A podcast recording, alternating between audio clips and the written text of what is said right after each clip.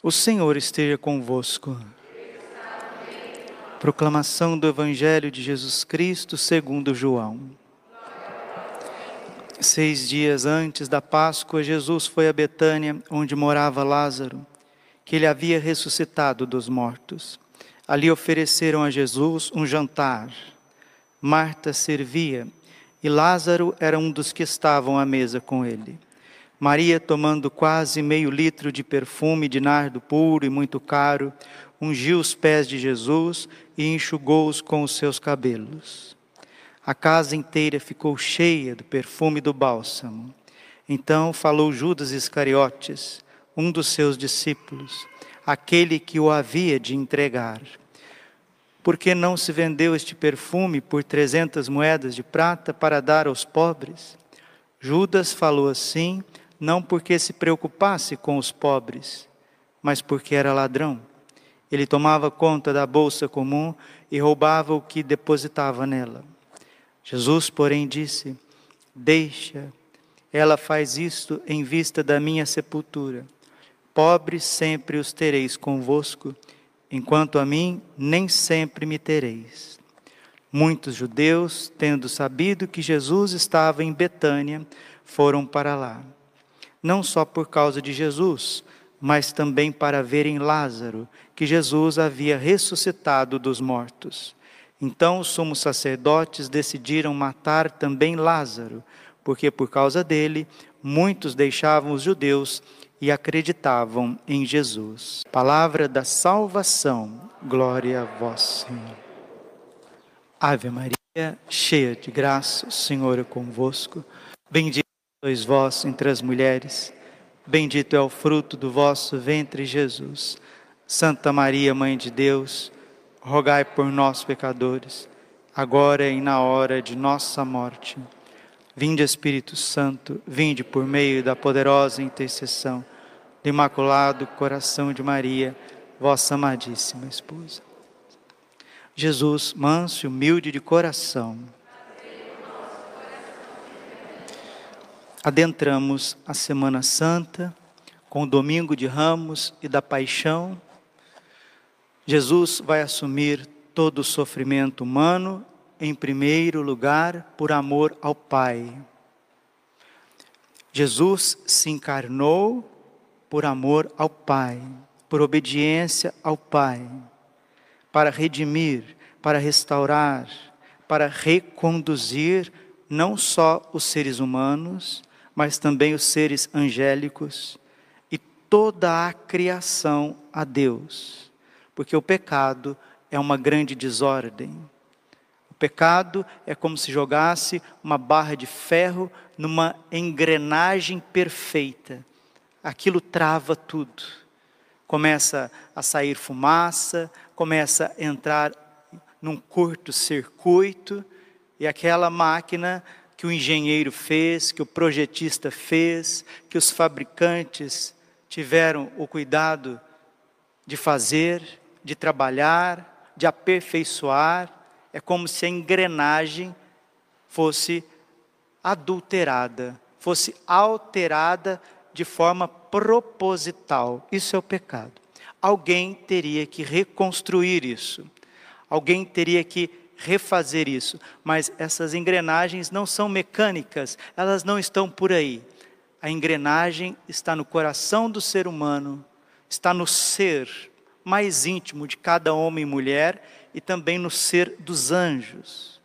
Somente que uma terça parte desses anjos foram rebeldes, não quiseram se deixar iluminar pela misericórdia de Deus, pelo amor de Deus pelo projeto de Deus que é graça, que é liberdade, que é ordem, que é justiça, que é amor, que é realização de todas as criaturas, uma terça parte desses anjos rejeitaram a Deus.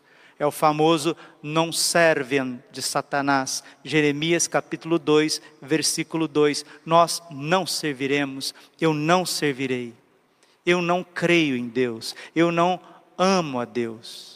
Eu duvido de Deus. Deus é mau. Deus quer ser o protagonista de tudo. Deus quer, quer ser o centro de tudo. e ele quer me deixar de lado, Deus vai me enganar, Deus não vai me colocar numa posição boa, Deus não vai me dar um título de honra, Deus não vai me dar aquilo que eu mereço. Essa é a psicologia do demônio. Por isso que ele não ama Deus, ele tem raiva de Deus, ele tem ódio de Deus.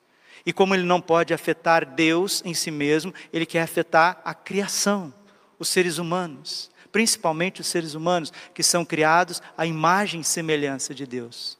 Quando uma pessoa quer fazer muito mal para alguém e não consegue, vai nos filhos, né? Vai nos filhos. Vai na, cria, né? Vai nos filhotes. É assim que o demônio faz sorrateiramente. E Deus Pai, na sua infinita misericórdia, e o próprio Filho, no seu amor, entranhado por Deus e por nós, se faz homem. E Deus não encontrou um outro remédio para redimir a liberdade humana, senão assumindo o pecado sobre si. Isso está na primeira, na segunda carta de São Paulo aos Coríntios, no capítulo 5, versículo 20. Aquele que não conheceu pecado, Deus o fez pecado por nós. O Pai permite que o seu filho seja crucificado, que o seu filho seja arrastado, traído, que ele seja negado três vezes, que ele seja abandonado, porque era o único modo de chamar a tua atenção, para que você não continuasse num caminho de rebeldia, num caminho de desobediência, num caminho de maldade, num caminho pecaminoso, Deus veio nos ensinar que a salvação está na humilhação. Precisamos nos humilhar, precisamos aprender a voltar atrás, precisamos pedir perdão. Pai, perdoai-lhes, porque não sabem o que fazem. Deus nos perdoa e a condição para que Deus nos perdoe é que também nós perdoemos de coração. Se não perdoardes uns aos outros de coração, muito pouco o Pai do céu também vos perdoará. E Jesus bebe esse fel. Jesus se faz criança no nosso meio, menino, e entra, entra no universo dos homens entra em meio aos homens, em meio à religião, ele entra para ensinar os homens, para apontar para nós qual que é o caminho. E a hora que ele faz isso, ele é totalmente incompreendido. E o que que arrasta Jesus? O que que traz Jesus? O que que leva Jesus ao tribunal, à condenação? somos, somos todos nós, somos todos nós, são todos os desequilíbrios que está em cada ser humano e em todos, em cada um e em todos. É isso que vai dilacerar o corpo santíssimo de Jesus. Mas ele faz isso por amor. Ninguém obriga ele a fazer isso, ele faz por amor. João 10, 10. Eu sou o bom pastor, eu dou a vida pelas minhas ovelhas. João 10, 18. Ninguém tira a minha vida, eu a dou livremente e retomo quando eu quero. Jesus se entrega por amor. João 13, 1. Tendo amado os seus que estavam no mundo, amou-os até o fim. Então, isso é ramos, isso é domingo de ramos. Jesus adentra essa cidade santa, Jerusalém, ele adentra ao mesmo tempo ele está entrando na cidade dos homens, no mundo dos homens, na psicologia dos homens, nas feridas dos homens, na dualidade dos homens, na fraqueza dos homens. Ele está entrando, quando ele adentra Jerusalém, ele está entrando lá na tua casa, no teu universo, nas desordens da nossa família, na, na nossa raça, na nossa história, nos nossos antepassados, tudo aquilo que você viveu, tudo aquilo que teu pai viveu, a sua mãe viveu, os seus irmãos viveram, tudo aquilo que marcou negativamente a nossa história, as nossas falhas, os nossos relacionamentos, tudo, tudo, nosso universo psicológico, os nossos desejos, os nossos afetos, a nossa afetividade, a nossa sexualidade, o nosso desejo de trabalhar, de comprar, de vender, de dialogar, de fazer-se eh, entendido, de entender, e todo esse emaranhado humano, essa engrenagem humana, essa engrenagem espiritual confusa, travada pelo pecado, Jesus adentra tudo isso aí. Esse desamor, essa incompreensão, essa falta de entendimento. Jerusalém, quando Jesus entra em Jerusalém, de alguma forma, ele está entrando numa Babel, num mundo de confusão mesmo que Jerusalém significa cidade da paz, mas lá não tinha paz, lá tinha muita confusão religiosa e confusão pagã dos romanos. Assim também é conosco. Quando Jesus entra às nossas cidades, quando nós entramos na Semana Santa, Deus está entrando num mundo de confusão, num mundo de, de idolatria, num mundo de ódio, num mundo de falta de perdão, de compreensão, e é esse mundo que crucifica nosso Senhor, esse mundo perturbado do ser humano, inclusive as pessoas de frente de igreja porque o que, que aconteceu com Jesus foram os apóstolos, a miséria dos apóstolos, a miséria dos discípulos, a miséria do povo religioso, do povo judeu que clama Osana, Osana que vem, o rei, o rei que vem. Osana significa isso, Roxiana, Roxianá, salva-nos agora, salva-nos hoje. E Jesus entra em Jerusalém para pagar o preço de toda essa desordem, e ele vai beber os, o cálice amargo da sua paixão. E quando Jesus se entrega na cruz e se entrega diante dos homens, da maldade dos homens, do julgamento dos homens, do juízo dos homens, do direito e dos deveres, onde que o homem se coloca acima de Deus, isso é a letra 2 Coríntios 3, 6. A letra mata, Jesus morreu por causa da lei, foi julgado conforme os dez, os dez mandamentos, foi julgado conforme a lei de Moisés, 613 leis, pelos sumos sacerdotes, pelo povo religioso. Jesus morre por causa da lei. Quando a lei está acima do amor, Deus é crucificado. Eu li isso hoje, no diário de Santa Faustina. Quando a lei está acima do amor, o menino Jesus é crucificado. Por isso que nós temos que pôr amor e amor e misericórdia. E é isso que Jesus fez e hoje nós estamos na segunda-feira santa. Jesus, ele vai se entregar. Ele vai passar pela cruz. E o que que ele faz? Primeiro, ele decide ir na casa das pessoas que ele mais ama Padre, qual que é a casa das pessoas que Jesus mais ama? Betânia. A casa de uma mulher problemática e ansiosa, a sua irmã mais nova, prostituta, vendia o seu corpo, se prostituía em Magdala para sobreviver, e o irmão leproso. É aonde Jesus se sentia bem. No meio de uma mulher problemática, desequilibrada, Marta, a irmã prostituta e o irmão leproso. É ali que Jesus se sentia bem. Porque sabe aonde que Jesus se sente bem? Aonde ele pode redimir o coração humano.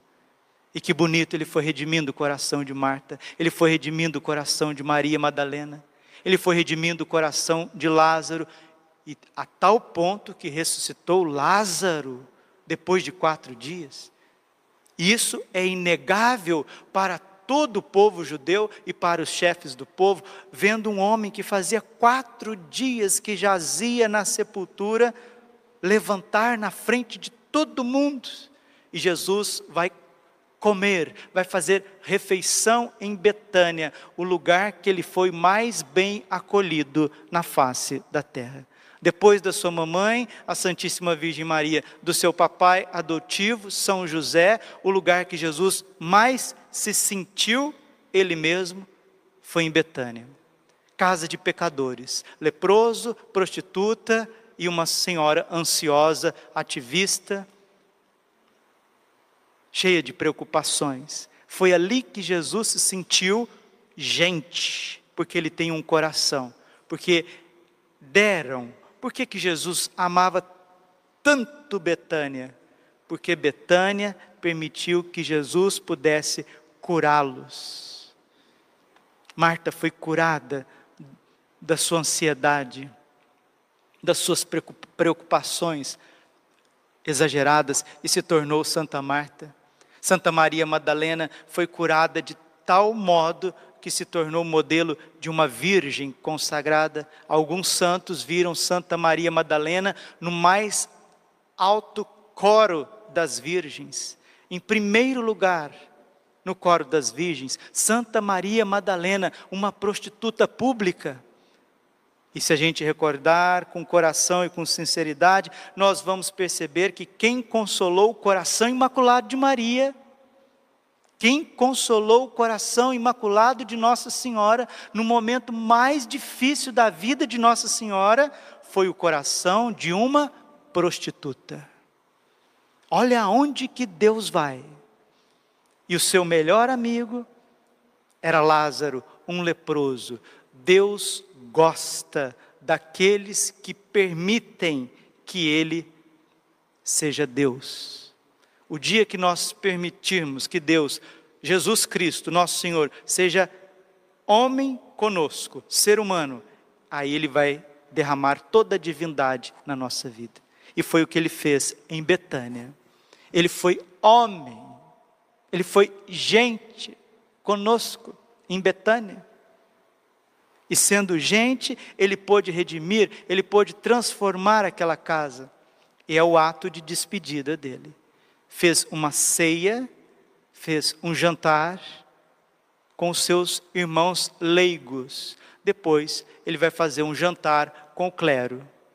Antes de Jesus derramar o seu sangue, antes dele passar por todos os tormentos, para que o céu fosse aberto para você para que a tua vida não seja destruída hoje, agora, para que você não desanime, para que você não fique parado, para que você não paralise. Ele vem ao encontro das tuas misérias, dos teus pecados. Ele vem ao encontro do teu desespero. Ele vem ao encontro dos teus sofrimentos. Ele vem ao encontro dos teus anseios e ele vem te fortalecendo para que você seja santo, para que você seja santa. Jesus quis cear em Betânia. Não foi instituição da Eucaristia e nem do sacerdócio em Betânia, foi a instituição da misericórdia. Foi a instituição dos laços mais profundos de um Deus que se fez homem para que o homem pudesse tornar Deus divino. Isso é Betânia. Nós também precisamos de laços autênticos, nós precisamos de amor fraterno, nós precisamos de sinceridade. Sabe por que, que Jesus também amava tanto Betânia? Porque lá tinha pessoas sinceras, sinceras. Lá eles não tinham vergonha de mostrar as suas feridas, as suas misérias, os seus limites. E é isso que atrai o coração de Jesus a cada alma almas confiantes, almas que vão se despindo das suas seguranças e vão abrindo. Jesus também disse para Santa Faustina que o que mais fere ele não são os nossos pecados, mas a nossa desconfiança. Forte isso, né? Percebeu? Vou repetir. O que mais fere o coração de Jesus, o que mais dilacerou Jesus na sua paixão e hoje não são os nossos pecados, ele mesmo que disse, mas a nossa desconfiança. Em Betânia tinha confiança, eles permitiam que Jesus fosse Deus com eles. Nós também precisamos permitir. E aí todo o quadro que Maria Madalena pega esse perfume, esse bálsamo puríssimo, caríssimo, que ela usava para se ungir, para se banhar, para seduzir os homens, e agora ela unge os pés, ela unge o cabelo do mais belo dos filhos dos homens. Salmo 44, versículo 3: Tu és o mais belo dos filhos dos homens, e o mais belo dos filhos dos homens, o Cordeiro Santo, Imaculado, é ungido por um coração de uma mulher ferido, uma prostituta redimida que se tornou a virgem na alma mais predileta do céu e da terra, depois da Santíssima Virgem, que é imaculada. É assim que Deus faz. Apocalipse 21, versículo 5: Eis que faço nova todas as coisas. Adentremos a paixão do Senhor, para que Ele também possa fazer nova todas as coisas na nossa vida. Judas se sentiu incomodado pelo desperdício daquele perfume caríssimo. E Judas, na verdade, não era um sensível, não era uma pessoa sensível aos pobres. Judas era cego. Judas é a imagem do ser humano desordenado que não se permite ajudar, não se permite corrigir. Enquanto Betânia é a casa da correção, é a casa da misericórdia, é a casa da sinceridade, é a casa do perdão, é a casa da superação, da restauração. Judas é o símbolo daqueles que se fecham, daqueles que começam a analisar o próprio Deus. Judas é a parte de Jerusalém que rejeitou o Senhor. Tanto é que é ele que vai trair. É ele que vai entregar no seu mundo interior desordenado, é ele que vai entregar Jesus a uma cidade desordenada, a um mundo desordenado. E é essa desordem que crucificou Jesus. E nessa desordem também está a nossa vida. Celebremos bem essa Semana Santa. Vamos unir do mais profundo do nosso coração todo, toda a nossa vida, tudo aquilo que a gente traz na mente, nosso corpo, as situações do dia a dia. Vamos unir aqui nesta Santa Eucaristia, Divina Eucaristia, as vítimas desta pandemia, que não são poucos, inclusive jovens. Vamos aqui agora interceder por aquelas pessoas que estão né, na UTI, estão precisando das nossas orações. Vamos suplicar este sangue preciosíssimo de Jesus, do Cordeiro puro e inocente, por estas almas. E vamos, queridos, caminhar nessa Semana Santa num caminho de restauração. Permita-me, o Padre, dar um aviso prático, um conselho prático para aqueles que vão viver bem essa Semana Santa. Procure é, deixar a rede social de lado essa semana. Veja minimamente o celular, quase nada não veja televisão essa Semana Santa. Não fique escutando músicas, inclusive músicas de igreja. Fazer silêncio. Fazer silêncio. Amar as pessoas que estão do nosso lado. Ter tolerância. Dizer que você ama. Pedir perdão. Dar o perdão. Organizar a nossa vida. Fazer as coisas como precisam ser feitas. Porque Deus é por nós. Romanos 8,31. Se Deus é por nós, quem será contra nós? E esses dias, foi o próprio coração de Jesus que disse a uma das suas confidentes contemporâneas que esta pandemia só vai passar a hora que a gente tiver um grande arrependimento. Um grande arrependimento. Quando nós formos Betânia e permitirmos que Deus seja Deus para nós, essa pandemia vai embora. Enquanto nós tivermos, tivermos atitude de Judas, falo nós, sociedade, sociedade. Enquanto nós, sociedade, nós também igreja, tivermos a atitude de quem quer controlar o próprio Deus, ensinar o próprio Deus a agir como Judas, que é símbolo de todos os condenados e réprobos. Por que que Lúcifer está no inferno? Porque quis ensinar Deus ser Deus. Por que, que os sumos sacerdotes e Judas e tantos condenados estão no inferno? Porque não permitiram que Deus fosse Deus. Lázaro permitiu, foi ressuscitado, curado da lepra.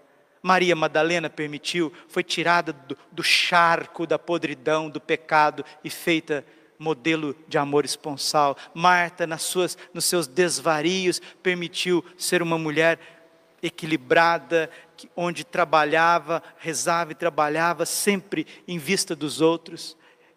Esse é o quadro de Betânia. E esse óleo, Padre, esse óleo puro em Jesus, esse óleo puro em Jesus é a nossa fé, é a nossa confiança. Esse óleo puro que é derramado em Jesus é a nossa confiança.